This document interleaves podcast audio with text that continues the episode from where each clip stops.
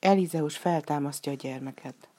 A sunemita asszony elment akkor Kármel hegyére. Mikor Elizeus meglátta őt, azt mondta Géházinak a szolgájának: íme a sunemita asszony. Fuss kérlek, kérdezd meg tőle, békességben van-e ő, férje és a gyermeke. Géházi pedig elment, és mikor visszajött, ezt mondta: békességben van. Amikor azonban az asszony odaért Elizeushoz, leborult előtte, és átalálta a lábát. Géházi el akarta űzni, de az Isten embere így szólt: hagyj békét neki, mert megkeseredett a szíve, és az Úr eltitkolta ezt előlem. Vajon kértem én-e a fiút? Kérdezte az asszony. Talán nem azt mondtam, nem mondj nekem képtelen dolgot.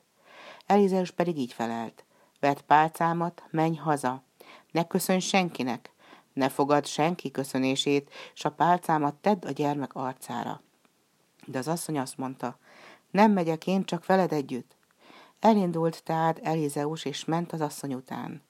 Géházi azonban előre futott, s a pálcát a gyermek arcára fektette, de a gyermek nem eszmélt fel rá. És mikor Elizeus bement a házba, a gyermek ott feküdt holtan az ő ágyán. Akkor Elizeus bezárta ajtaját, és könyörgött az Úrhoz. Aztán a száját a gyermek szájra tette, szemét a szemére, kezét a kezére, és a gyermek teste megemelkedett.